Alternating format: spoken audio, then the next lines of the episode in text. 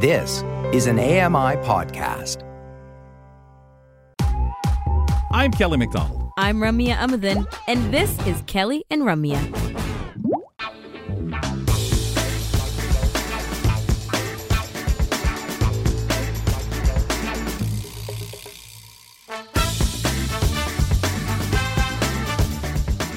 Listen to us right from your TV. Novus subscribers, channel 889, and Rogers Mountain, channel 889 as well. Visit ami.ca slash audio for a list of channel locations in your area. Kelly McDonald with Brock Richardson. Well, at this time, we talk about Monday staples, and this has been a Monday staple since the very beginning, and that is Know Your Rights with Danielle McLaughlin. Danielle, how are you? Ooh.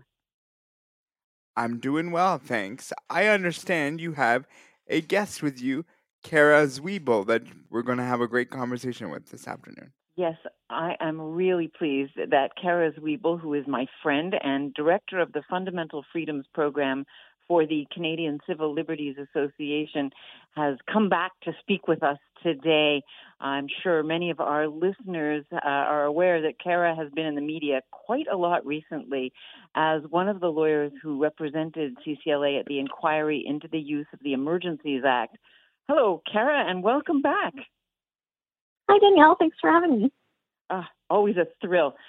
I'm I'm going to get right into it because there's just so much to know, and and I think you're the person who knows it.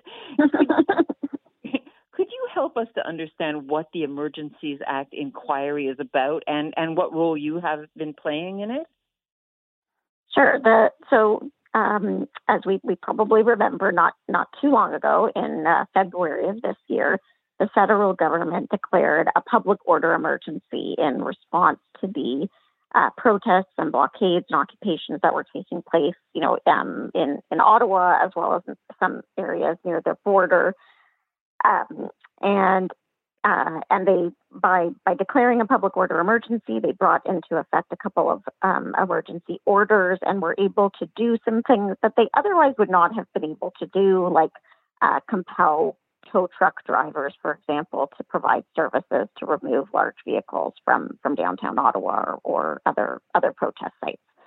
Um, now, one of the things that the, the Emergencies Act does is um, it, it has a number of different kind of accountability tools in it. And one of those accountability tools is a requirement that there be a public inquiry following, um, you know, the, the use of the act. And so that has to take place within a certain period of time.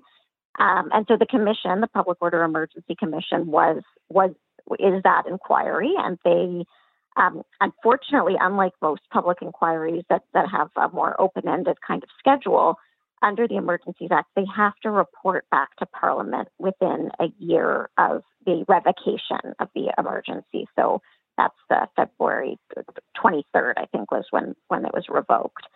Um, so they had a, a, lot of work to do in a very short period of time and a pretty um, substantial mandate in terms of looking at not just why the government um, invoked the, the Emergencies Act, but the measures that it used, um, the sort of events that led up to the invocation, and a number of different issues around uh, crowdfunding and misinformation that, that the government had asked them to look into. So it was a very broad mandate. Um, and then organizations and different parties could apply to participate in the inquiry. And so the Canadian Civil Liberties Association made an application to participate, and, and we were granted uh, party status, so we could, um, you know, get access to all of the the documents and question witnesses that appeared, and um, and are now in the process of preparing our closing sort of written submissions to the to the commission. That's a really tight turnaround, isn't it, to, to have it all done within a year? That you must be working extremely hard on on this. Um, I'm, I'm curious. The word emergency is something that we use in common parlance all the time, but how is it defined for the purposes of the Emergencies Act, or how is it even understood for this purpose? Yeah, so the the um, the Emergencies Act has uh, a couple of different types of emergencies that, that can be declared. And, and people might remember that um, in the kind of early days of the pandemic, there was some suggestion about whether the federal government should declare um, an emergency. The federal government is probably the only government in Canada that didn't declare an emergency during the COVID pandemic, but they could have used um, the the uh, the I think it's called a public welfare emergency. Um, that that's the section of the Emergencies Act that they might have used to deal with something like a pandemic. What they used in February was the public order emergency part, and and so the, the Emergencies Act defines national emergencies in certain ways. So a national emergency is supposed to be something that um, could pose a serious threat to the lives, health, and safety of Canadians, or um, something that threatens our territorial integrity or sovereignty, um, and that can't be adequately addressed by by any other law of Canada. Um, a public order emergency is sort of that plus. So, um, a public order emergency is something that um, arises out of threats to the security of Canada. And that is a term that is defined in the legislation by referencing another law, which is the, the CSIS Act, so the Canadian Security Intelligence Services Act. So our spy agency, they are um, they have authorities to investigate threats to the security of Canada, um, and that term has a very or phrase has a very particular meaning. Um, you know, it might involve things like espionage or foreign um, interference or other kind of covert activities that um, might result in you know, serious violence or threats of violence um, in Canada. And so a public order emergency is something arising out of a threat to the security of Canada that is also, you know, a national emergency. So that, that definition I raised earlier. So it gets a little bit complicated in terms of looking at the mm-hmm. at the statute itself and j- jumping around. Um, but as far as how you know how do we perceive of an emergency, I think that's really a key question. And and I think part of what we're going to see with, with the commission when it eventually issues a report is is is the answer to that because um, you know it's the first time the government has used this legislation at all, um, and they um, you know they very clearly tried to make the case at the commission that uh, that this was a situation that had gotten out of control that um, required tools that didn't already exist and that they needed to step in to address it. Um, and, and, for them, that was enough. And they, they you know, in my, and I'm, I'm editorializing, I think, a bit here, but in my view, they, um, that focus on sort of threats to the security of Canada, I would say they they took a, a fairly broad or loose interpretation because I don't think they ever um, really believed that this was a um, a situation where the government was at risk of being violently overthrown um, or even that, that there my were next question. yeah, is there any yeah. evidence that that shows that they really thought that you know our democratic system was was at risk uh, because of all the, the the truckers and the honking and everything else? I I mean, there, there's probably I'm, I'm sure that there is stuff that you've heard during this this commission of inquiry that you didn't know before the inquiry started. Yeah. Is that is that true? Yes, yes, and I think I mean I think what we what we did here um, was, you know, I, I think there, there was also a fair bit uh, of evidence that we heard from different both law enforcement actors and government actors about what we didn't know you know like mm-hmm. what, what they didn't know um, and that that was a big concern for them that you know there was there was a gap there was all of these people gathering in these places and we didn't know we didn't know what was in the trucks we didn't know um, what might have happened. We didn't know all the connections necessarily between the different um, the different groups, which it, it appears actually that there weren't really meaningful connections between different groups of protesters. Um, I mean, they they all I think interacted with each other on social media, but um, there wasn't necessarily the kind of coordination that I think people might have thought there was at the time. Mm-hmm. Um, I think one of the things also that we we heard was that um, you know as far as the biggest kind of threat of an act of violence, there was a concern that maybe um, there would be sort of a lone wolf attack that would use the protests as kind of a cover, or that um, that the the protests were sort of attracting people that were um, kind of easy to prey upon for for people who are interested in kind of taking violent extremist action. So, People so some we heard from some conspiracy theories and that sort of.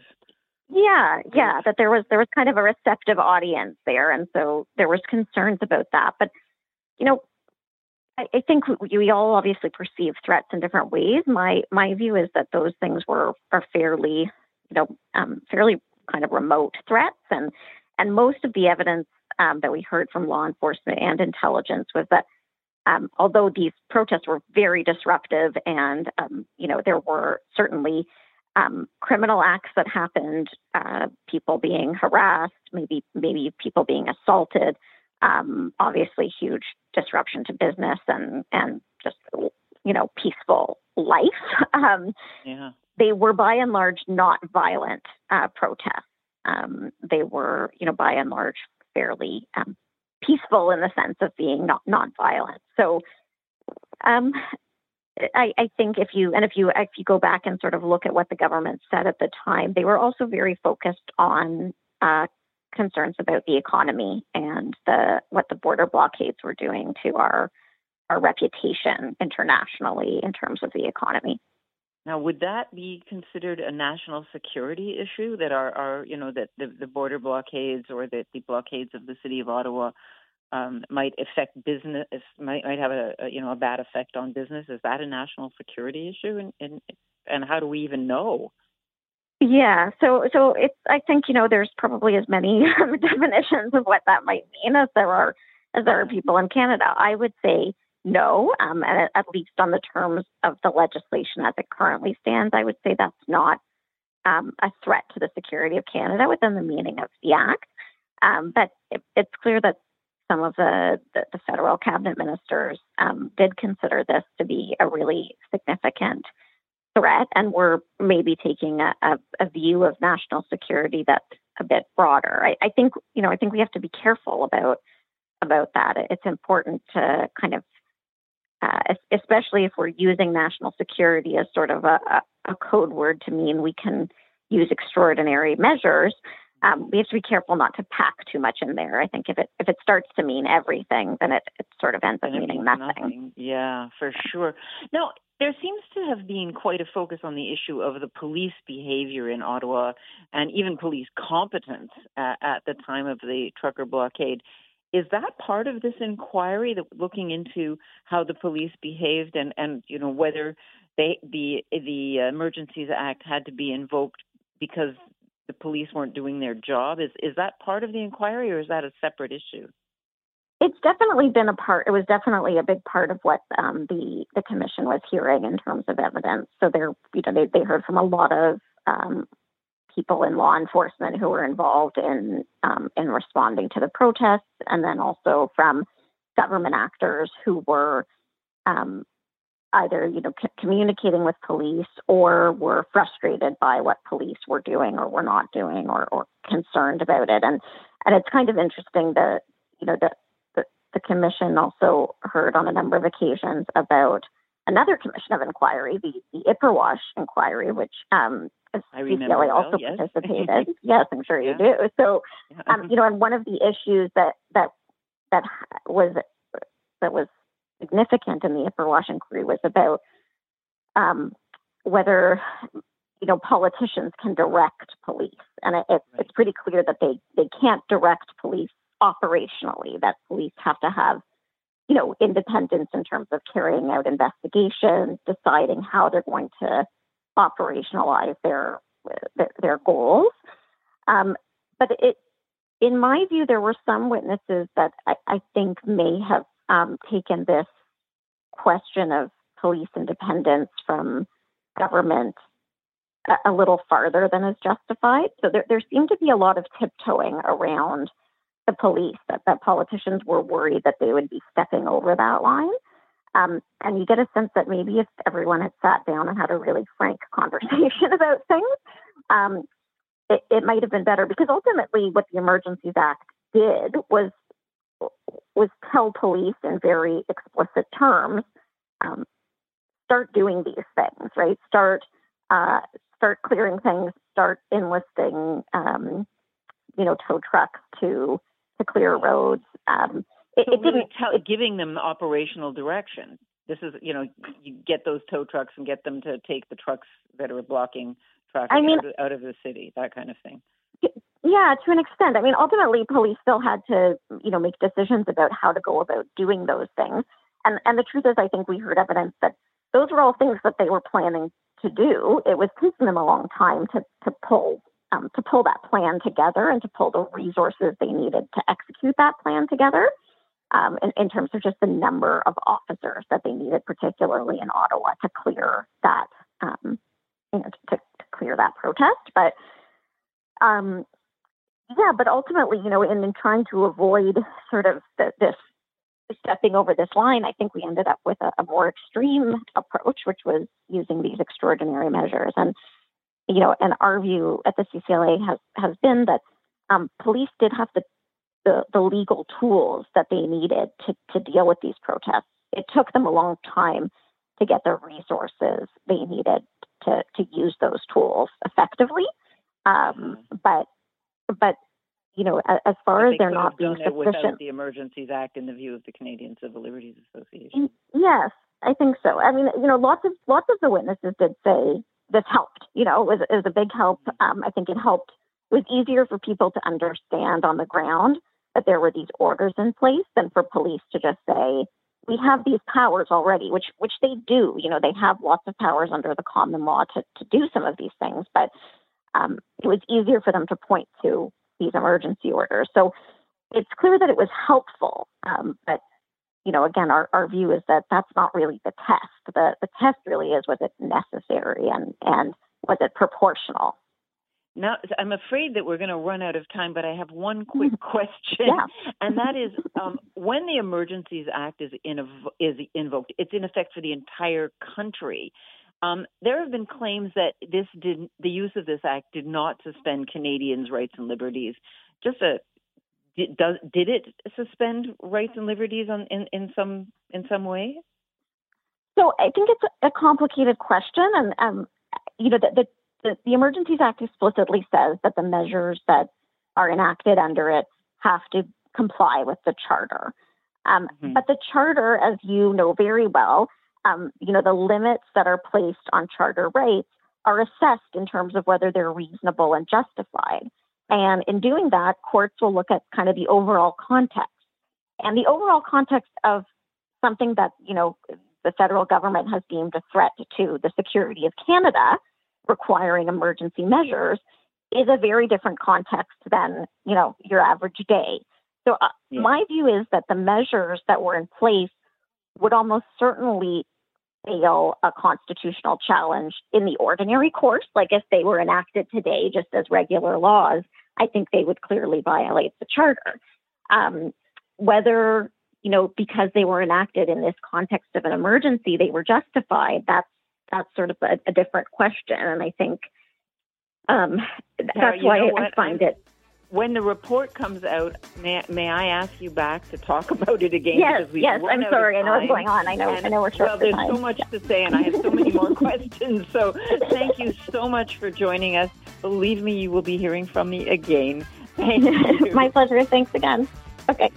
Thank you. That was Cara Zwibel, Director of the Fundamental Freedoms Program for the Canadian Civil Liberties Association, speaking with us about the inquiry into the use of the Emergencies Act. Thank you so much, Danielle. Always a great conversation. And we do that on Mondays right here on Kelly and Company with Know Your Rights. We're back to wrap up the show and see what's up on now with Dave Brown in one moment.